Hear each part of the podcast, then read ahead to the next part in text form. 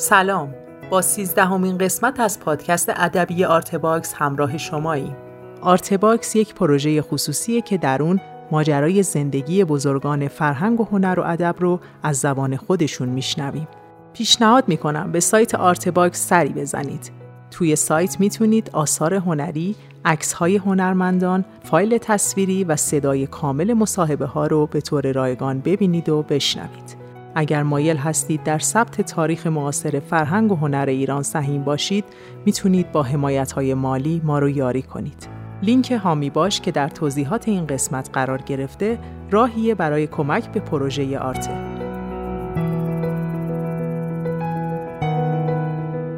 این پادکست قسمت سوم و آخرین قسمت از صحبت‌های عبدالحسین آزرنگه که درباره تعلیف و ترجمه با ما صحبت می‌کنه. بخش دیگه ای از این تاریخ شفاهی رو با هم میشنویم.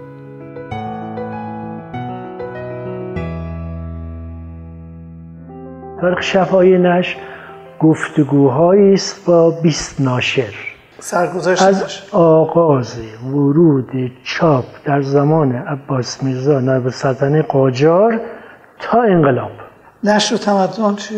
نشر و تمدن همونجور که عرض کردم رابطه نشر با تمدن و فرهنگ چه تأثیری می‌ذاره و گذشته چه تأثیری گرفته؟ از دیگر کتاباتون که یکیش اشاره کردن استادان و نه من هدفم قصد اصلاح آموزشی بود. من موقعی که دعوت شدم برم در دانشگاه درس بدم دنبال یه متنی میگشتم که یاد بده چجوری در دانشگاه باید درس داد. بعد هرچی میگشتم دیدم نه همچی چیزی نیست نه به فارسی نه واقعا نه به انگلیسی نه فارسی من پیدا نکردم. بعد گفتم چیکار کنم؟ رفتم تو ذهن خودم محاسبه کردم دیدم از دوره ابتدایی تا دوره دکتری من تقریبا حدود 300 تا استاد داشتم. یه تعدادم بودن استاد من بودن ولی نه تو مدارس مثلا تو محیط کار. مثلا دوستتون می‌تونه استاد شما باشه نمی‌دونم یا. بعد این 300 تا اینا در سه دسته تقسیم شدن یه دسته اونایی که عمیقا بر من تاثیر گذاشته بودن. یه عده اونهایی که در من تنفر برانگیخته بودن نفرت منو برانگیخته بودن نسبت به آموزش و درس و همین یه عده هم که بی تفاوت بودن که من به زحمت می‌تونستم اسمشون و چهرهشون و اینا رو به یاد بیارم.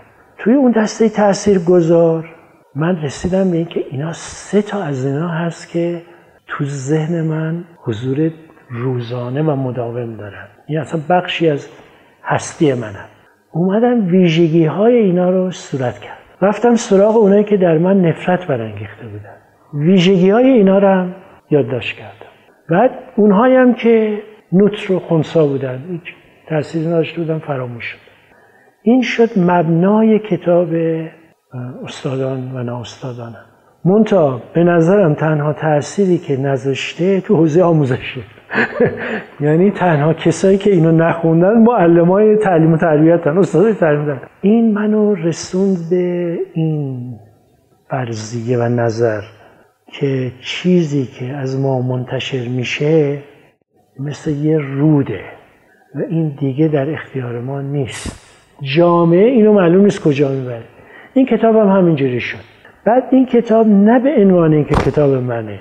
به عنوان اینکه این کتاب من خوب می‌شناسم اومدم اینو تبدیل کردم به یک موضوع مطالعه و اینو ردیابی کردم. که این کتاب کجاها میره و چرا اینجاها میره؟ چرا این دسته از خوانندگان واکنش نشون میدن؟ چرا جامعه آموزشی واکنش نشون نمیده؟ یا مثلا من صحبت از یه استادی کردم که این تمام مدت پشتشو می‌کرد به کلاس و فرمول مینوشت روی تخته. این اصلا کاری با کلاس نداشت. این با تخت سیاه کار داشت. مخاطبه این تخت سیاه بود. خب بالاخره نظام آموزشی باید یه جوابی بده. بگه آقا آخه این که این که به درد من نمی‌خوره. آخه این استاد که به درد من نمی‌خوره. ما ارتباط تعامل می‌خوایم. آموزش بدون تعامل که معنی نداره. ولی من از حوزه آموزش هیچ واکنشی نداشتم. این انگیزه اصلی در واقع اون کتاب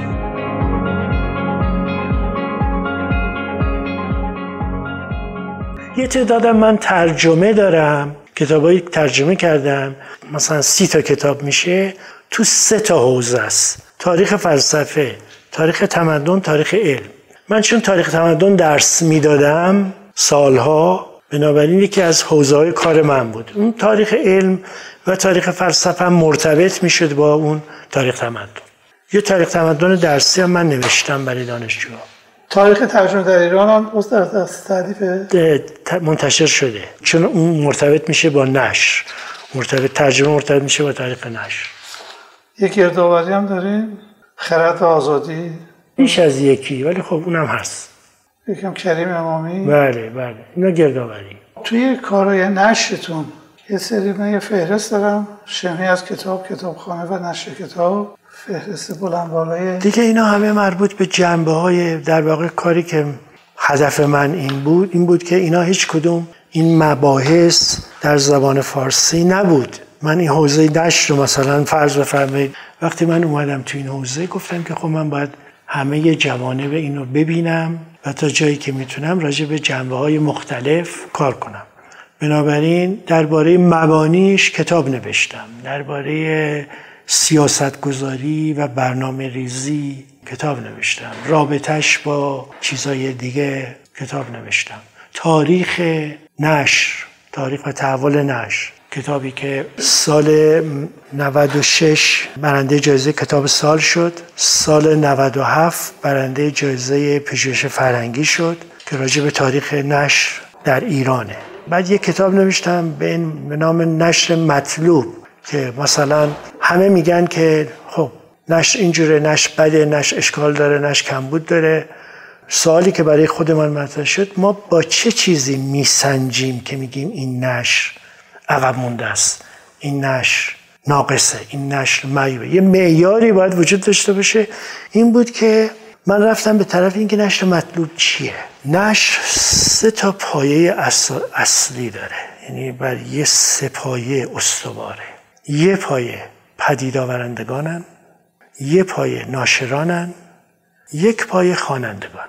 هر کدوم اینا رو شما بردارین فرو می‌رسید نشر مطلوب اون تعریفی که من بهش رسیدم اینه نقطه رضایتی است که این ستا به این نقطه برسن یعنی پدید آورندگان اون کتاب هایی رو که می‌خوان بنویسن و منتشر کنن. ناشران اون کتابهایی که می‌خوان منتشر کنن. خوانندگان و خریداران هم اون کتابهایی که می‌خوان پیدا کنن و بتونن بخونن. اما در چارچوب قانون نه بیرون از قانون. این کتاب غیر قانونی و غیر مجاز و این چیزا که الان داریم می‌بینیم تو پیاده رو اینا نه. وقتی من شروع کردم دیدم اون دوتا مقفول در نشر. مدام راجع به نشر و ناشران صحبت کردن. اما این دو پایه دیگه دیده نشده. مثلا مخاطب و مخاطب سنجی دیده نشده. همین منو وادار کرد که با اتحادیه و تعدادی از افراد اتحادیه و اینا وارد گفتگو شدم. بعد متوجه شدم که میلیاردها به ارزش مادی کتاب تو انبارهای ناشران هست که این کتاب ها مونده. اصطلاحا بهش میگن کتاب سنگ شده. یعنی کتابی که فروش نمیره خریدار نداره از تو انبارم بیرون نمیاد. دیده نشده. اگه دیده شده بود که ما کتاب سنگ شده نداشتیم که. پس مخاطب شناسی نیست. بعضی از اینا شم قوی دارن. مثلا روزگاری قوی ترین شم انتشاراتی رو آقای عبدالرحیم جعفری در مؤسسه انتشارات امیرکبیر داشته. نگاه می‌کرده حدس می‌زده که این کتاب خواننده داره فروش میره. خب بیش از 90 درصد هم حق با ایشون بوده ولی 10 درصد هم اشتباه می‌کرد. بنابراین من مقداری رفتم روی اون دوتا پایه که مقفول بود. اگه پدید آورنده مخاطب رو نشناسه کاربرد نوشتش هم نمی‌شناسه. خب به همین دلیل شما یه آثاری دارین معلوم نیست برای کی نوشته شده این یعنی که اون پایه رو نمی‌شناسه. بعد این اثر میره پیش ناشر ناشرم اون پایه رو نمی‌شناسه. بعد کتاب در میاد میشه کتاب سنگ شده. میره تو انبار میمونه. سرمایه است. سرمایه مملکت دیگه. کتاب بعد از اون هست نشر کتاب در کشاکش با مانع ها و چالش ها این که به حال با چه مانعهایی روبروه مانع فنی موانع سیاسی موانع اجتماعی و غیره. اونم منتشر شده. کتابی هم که الان در دست انتشار هست کتابی است به نام که دیگه آخرین کتاب منه نشر و تمدن که رابطه نشر و تمدن تاثیرهایی که نشر بر تمدن گذاشته و از تمدن گرفته.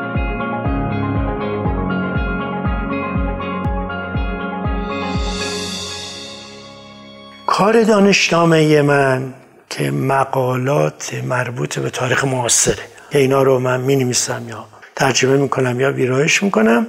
هفته چند ساعتم به دانشجویانی که دانشجو که نیستن محققن محققان دانشنامه نگار تدریس می‌کنم. این کار من در دانشنامه کار شخصی من که متمرکز بود روی اون حوزه نشر و مسائلش و اینا بعد از نشر و تمدن دارم روی نشر و فرهنگ کار می‌کنم. بنابراین الان مجبورم که مدتی رو فرهنگ کار کنم. الان فرضیه بنده اینه اگر تغییری در رویکردهای فرهنگی ایجاد نشه نشر هیچ تغییری نخواهد کرد. حالا این رویکردهای فرهنگی چجوری باید تغییر کنه؟ خودش میره تو مبحث کالچرال چینج تغییر فرهنگی که خودش اصلا یه مبحث عجیب غریب. چجوری فرهنگ باید تغییر کنه. و گمانم آخرین پروژه عمرم یعنی عمرم دیگه بعد از این قد نمیده کار دیگه بکنم. فکر می‌کنم روی این باید کار کنم و بعدم خداحافظ.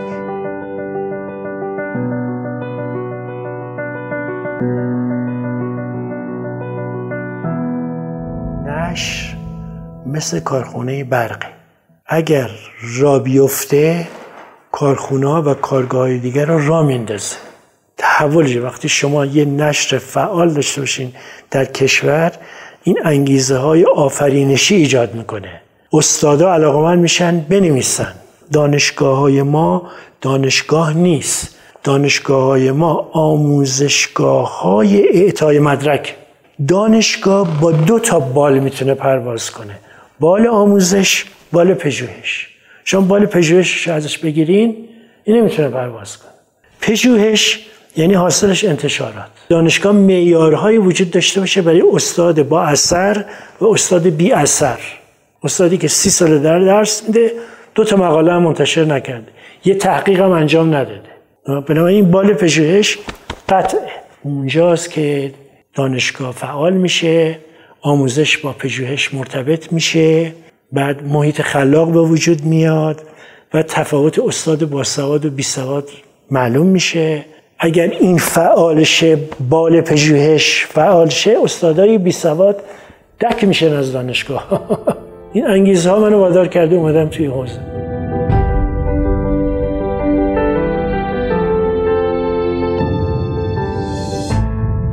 یافتن کشف کردن لذت های بسیار عمیقی داره. چون همش کشفه. کشف و مکاشفه و ایناست. مثل این مونه شما توی سرزمین ناشناخته میرین. یه چیزای تازه پیدا می‌کنین. بعد با هر چیز تازه اقنا میشین. بعد هر دانشی به قد شما اضافه می‌کنه. هی قدتون بلندتر میشه. می‌دونین؟ هی نگاهتون فراختر میشه. بعد اگه شما این یافته های خودتون رو بتونین به گونه ای با مردم با مخاطبانتون در میان بذارین که این فهمیده شه درک شه. بعد بره تو لایه های عمیق درونی و اینا واکنش نشون بدن. و واکنش شما یه لذت های مضاعف دیگه ای هم می‌برین خیلی عمیق. و این می‌تونه معنای زندگی باشه.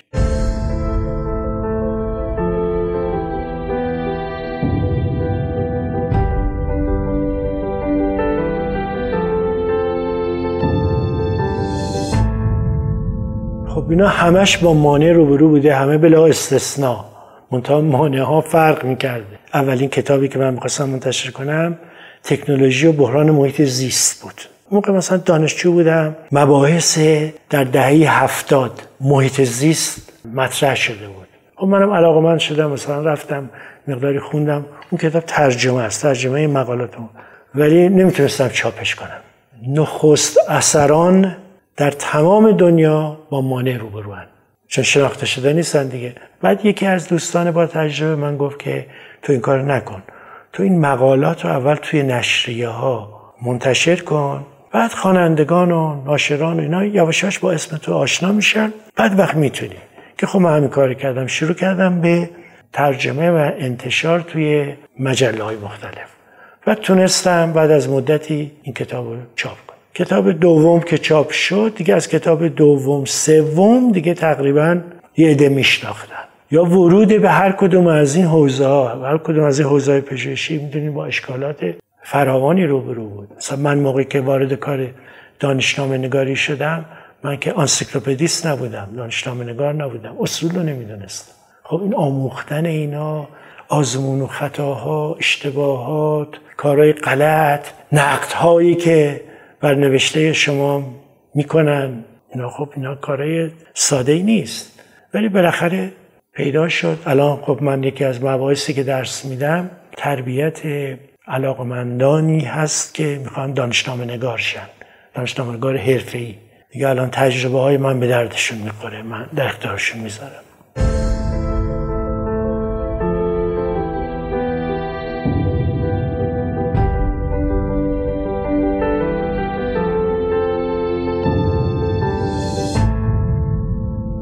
من چیزی که رهام نمی‌کنه این است که ما مردم ایران سزاوار عقب ماندگی نیستیم. ما شایسته توسعه ما همه عوامل و عناصر توسعه رو داریم و ما باید توسعه پیدا کنیم. چرا ما توسعه پیدا نمی کنیم؟ خب این سواله. بنابراین اگر که من بتونم به سهم خودم یک قدمی در این زمینه بردارم که این جامعه حرکت کنه به طرف پیشرفت توسعه و اون چیزایی که می‌خواد جایی که شایسته این جامعه هست برسه من به نظرم زندگی من بیمعنا نبوده معنای خودشو پیدا کرد.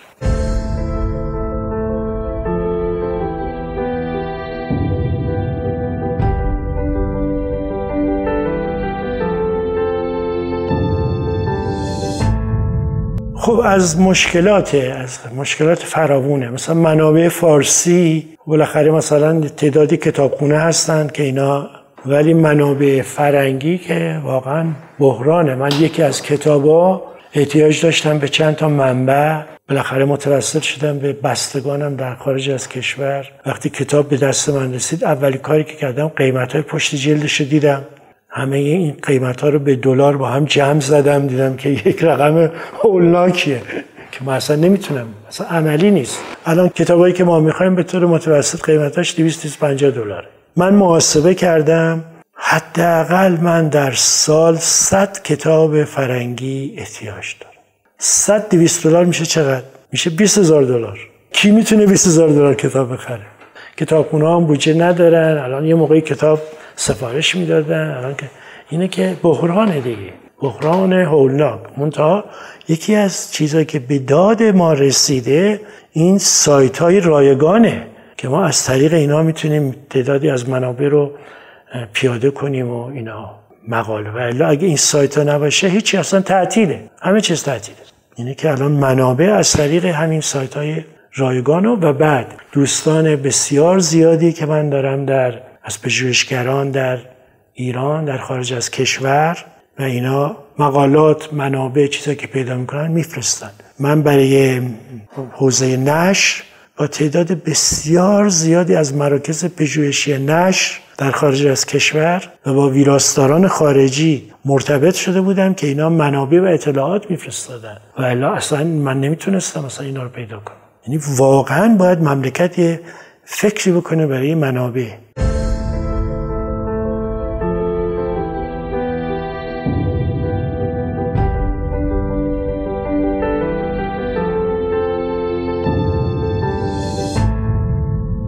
خب خودتون مستحضرین که چون به قول معروف شما اهل بخیه این دی اهل بخیه هم بودین و هستین. مشکله خیلی مشکله. ولی به هر حال من یه چیزی رو به گمان خودم یه چیز خیلی ساده ای رو کشف کردم. اون این است که من سر کلاس به دانشجوها میگم که یکی از چیزا که همیشه مطرح می‌کنم میگم که بهترین نوشته چه نوشته؟ مدت اینا هی مر میرن ای من میگم نه نه این نه این نه. عمدنم برای که زن شروع کنه به کار دیگه. بهتری نوشته نامه عاشقانه است. چرا؟ برای اینکه پیام صد درصد منتقل میشه. یعنی گفته ها منتقل میشه نگفته ها منتقل میشه رنگ منتقل میشه بو منتقل میشه شکل منتقل میشه صورت غیر ما اگر بتونیم مخاطب خودمون رو مثل کسی که طرف مکاتبه منه طرف مکاتبه شخصی منه. عشقم در معنای گستردهش من در نظر می‌گیرم. نه تنها مثلا عشق جسمانی. اگر من مخاطب خودم رو بتونم بشناسم بعد زبان و بیان اونو می‌شناسم سلیقه هاشو می‌شناسم زائقه هاشو می‌شناسم. دوست داشته هاشو می‌شناسم با توجه به اون من پیام میفرستم. اگر نویسنده بتونه مخاطب رو روی یه صندلی در مقابل خودش بنشونه با توجه به ویژگی های این شروع کنه به نوشتن وقت این پیام انتقال پیدا بنابراین اون موقع که مثلا ما در زمینه مثلا نشر مثلا من می نوشتم من مطمئن بودم که مخاطب من ناشران نیستن. من مطمئن بودم که مخاطب من تعدادی جوون علاقمند با انگیزن که این نوشته ها رو می‌خونن. خصوصیات اینا رو پیدا کردم اینا رو آوردم رو صندلی نشوندم و با توجه به اینها اینا تعدادشون زیاد نیست ولی مخاطبان واقعی هستن. بقیه کسایی که می‌خونن میرن در حاشیه میشن مخاطبان درجه دو و درجه سه. هر نوشته هم یه مخاطب اصلی داره. یا گروهی از مخاطبان اصلی داره یه تعداد مخاطبان حاشیه‌ای داره. اون کشف کردن اون مهمه که اونو که شما کشف کردین بعد حالا بیاین زبان و بیان و شکل پیام و جنبه سوری رو تنظیم کنین.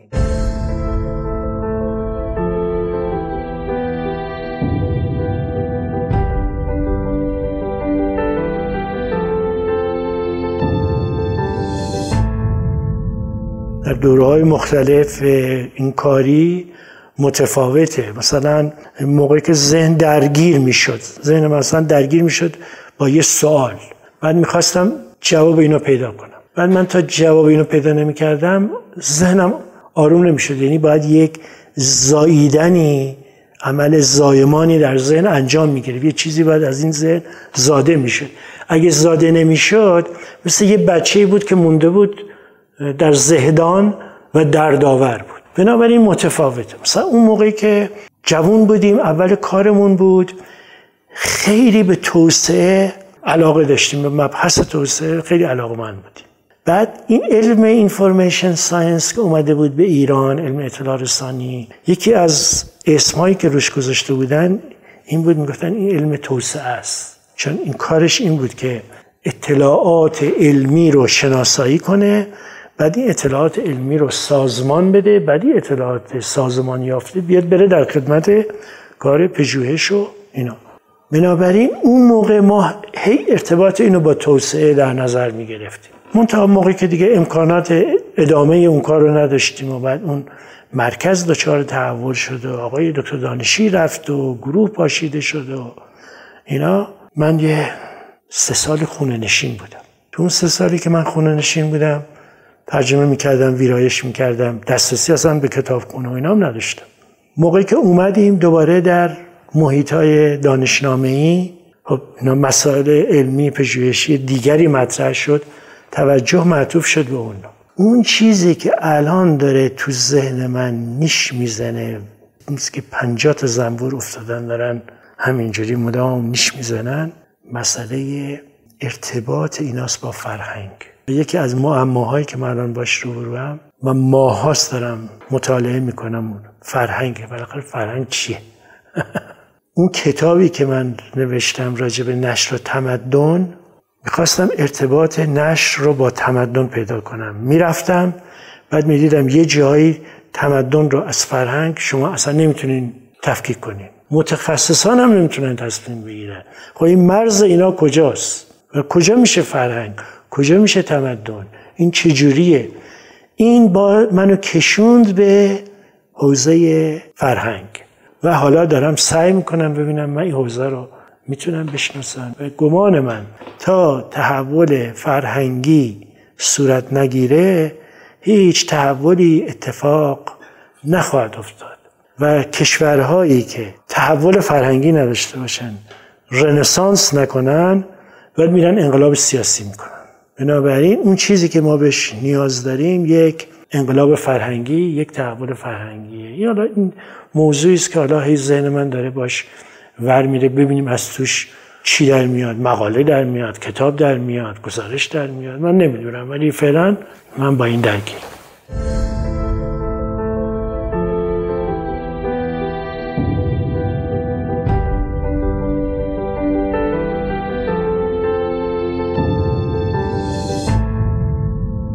دنیای خیال من به نظر خودم یه دنیای خیلی رنگین رویایی زیباست. دنیای واقعی منم یه دنیایی است که صبح که از خونه میام بیرون سوار تاکسی میشم اول می‌بینم پول خورد نیست. بعد می‌بینم که بین مسافرها و راننده همیشه سر پول خورد کش می‌کشه. میام می‌بینم که مثلا این چیزی که می‌خواستم نیومده اون کتابی که درخواست کردم نرسیده. تو که همش نقص و کاستی و مشکل و اینا روبرو میشه اینجوری نیست. که بالاخره من در چندین کشور رو دیدم در دو تا کشور من کار کردم. وقتی که در یه جامعه توسعه یافته هستین احساس می‌کنین که روی روانه این رو قلتکین. یه قلتک روغن خورده. این صبح که میان میشینین می‌بینین که چرخ داره میچرخه و روان میچرخین خب اینجا که میای می‌بینین نه چرخ قیچ و قیچ می‌کنه حرکت نمی‌کنه روغن نداره نمی‌دونم. ما جز تلاش در راه توسعه و پیشرفت راه دیگه نداریم. ما باید امیدوار باشیم امیدورز باشیم و به دیگران هم امید بدیم نیرو بدیم نیرو مثبت بدیم. این باید یه تصمیم گرفت آدم یا یا باید خودشو بکشه. قطع کنه. یا اگه قرار نیست که خودشو بکشه. بعد قرار نیست مبتزل شه. بعد قرار نیست حل شه توی همین چیزایی که شما می‌بینید روزمرگی. بعد اگه قرار نیست هم رنگ جماعت شه. اگه می‌خواد خودش باشه خودش رو متحقق کنه باید بره به طرف امید بره به طرف هدف و کار انجام بده. من به یه فلسفه بسیار بسیار ساده ای رسیدم. خیلی ساده است. ولی به نظر خودم این فلسفه عمیقه. ببینیم همه موجودات زنده در عالم از جمله ما میرن به طرف زوال و مرگ. آیا این سیر رو ما بیایم تشدید کنیم؟ این کار بکنیم؟ این کار درستیه؟ یا اینکه ما بیایم بر توانایی جسمی و ذهنی خودمون تا جای ممکن بیافزاییم؟ من به نظرم این راه درست. منم به سهم خودم. من نه آدم مهمیم نه کار مهمی کردم نه سمتی دارم نه جایگاهی دارم. اینا رو اصلا از باب تعارف هم نمیگم. من یک انسان معمولی هستم که مثل یک کارگر داره کار می‌کنه. نهایت سعی خودم رو می‌کنم که در این روند زوالی که میره به طرف مرگ من تشدید کنندش نباشم. با امید زندگی کنم به دیگرانم امید بدم که این چند روزی که هستیم بتونیم در حد امکان مسمر باشیم. اگر این کار کردیم فکر می‌کنم کافی.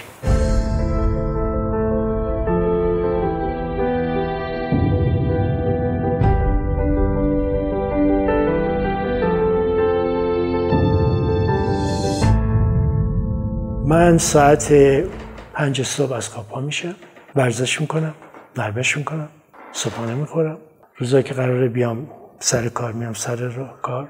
روزایی که قرار نیست تو خونه مشغول کار هستم تا ظهر نهاری می‌خورم یه استراحتی می‌کنم دوباره کار می‌کنم تا عصر. عصر حدود دو ساعت پیاده روی می‌کنم. بعد میرم با این وسایل ورزشی ورزش می‌کنم. میام خونه دوش می‌گیرم. یه شام سبک عبارت باشه از نون و ماست و میوه چیز دیگه هم نمی‌خورم بعد شروع می‌کنم شب و شروع می‌کنم به خوندن چیزهای دلخواه. مثل رمان و مثل شعر و زودم میخوابم. دیگه قبل از ساعت ده میخوابم. هفته یه روز کوه میرم و تمام روز تو طبیعت هستیم. بعد شنا هم می‌کنم. فرصتی هم پیش بیاد مسافرت میرم. من اگه بار دیگه بیام دنیا همین مسیر رو میرم. یعنی میرم به طرف خوندن و نوشتن. هیچ کار دیگه هم نمی‌کنم. منتها منهای اشتباهات. به ورزش و کوه مطمئنا ادامه میدم. باز منهای اشتباهاتی که منجر شده به معیوب شدن زانو. همین عشق به طبیعت و زیستن با طبیعت و حفظ طبیعت و نسبت به موسیقی فوق حساسیت دارم. فوق و فکر می‌کنم اگر مثلا روزگار جور دیگه ای با من تا کرد من حتما می‌رفتم نوت یاد می‌گرفتم سازی می‌زدم ولی واقعا نشد. یا مثلا اگر روزگار با من همراهی می‌کرد به احتمال زیاد من هم به کار نویسندگی و تنز نویسی میپرداختم. ولی خب به حال روزگارم چیزای خودشو داره حساب کتابای خودشو داره. و هر حال من با سختی ها دشواری ها در یه جامعه توسعه نیافته با تمام موانع و مشکلات ادامه دادم. خود شما همینجور. خود شما افتخیزتون که کم نبوده مگه کم بوده؟ خب شما مقامات داشتین به مقامات بلندپایه رسیدین بعد الان هیچ مقامی ندارین. شما افتخیز دارین. مانع دارین دشمن دارین مخالف دارین منتقد دارین. همه دارن هر کسی به شکل منم دارم. منم متهم میشم به خیلی چیزا که روح هم, خبر نداره. در مواردی هم ممکنه محق باشم. ولی به هر حال من از این کارهایی که کردم آموختم. و سعی کردم که مثل یک طلبه مثل یک دانش آموز بر دانسته های خودم تجربه های خودم بیافزایم. این کار من بوده اما اینکه من چه چیزی ارائه دادم به جامعه من نمی‌دونم. اینو واقعا جامعه باید بعد از مرگ ما هر کسی بعد از مرگش کاراش سرند میشه. بعد تاریخ هم دربارش قضاوت می‌کنه. تاریخ هم رحم نداره. مطلقا تاریخ سرند می‌کنه و داوری می‌کنه. بعد بر اساس داوری ها جایگاه افراد رو تعیین می‌کنه. اونا رو در یه جایی می‌گذاره تا زمانی که پارادایم ها تغییر کنه. گفتمان ها تغییر کنه. جایگاه اینا عوض شه. اینا بیان جلوی صحنه برن عقب صحنه از صحنه رونده شن و غیر و غیر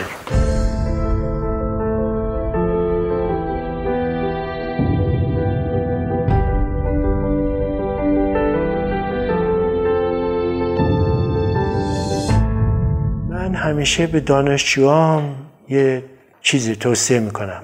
میگم عکس دشمناتون رو بگیریم قاب کنیم بذاریم بالی سرتون. اینا کاستی ها و معایب شما رو به شما نشون میدن. اینا عیب ها و کاستی های شما رو به شما نشون اینا اگر هوشمند باشین عامل پیشرفت شما میشه. دیگران که تشویق کردن ترغیب کردن چیزی بر شما نمی افزاین بنابراین توی این نقد ها چه منصفانه چه غیر منصفانه اگه واقعا نکاتی بوده که من باید خودم اصلاح کردم تغییر می‌دادم سعی خودم رو کردم من به هیچ نقدی هم جواب ندادم. خلاصه توصیه می‌کنم که همه همه از نقد استقبال کنن و دامن بزنن به این کار که این اصلا به صلاح همه نیست.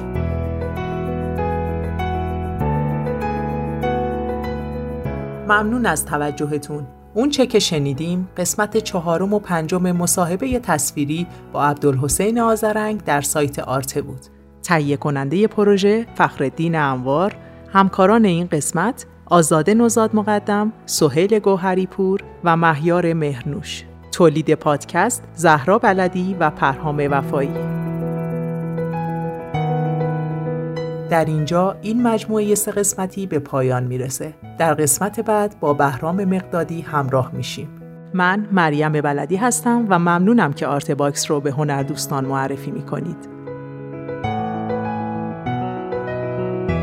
وبسایت ما artbox.ir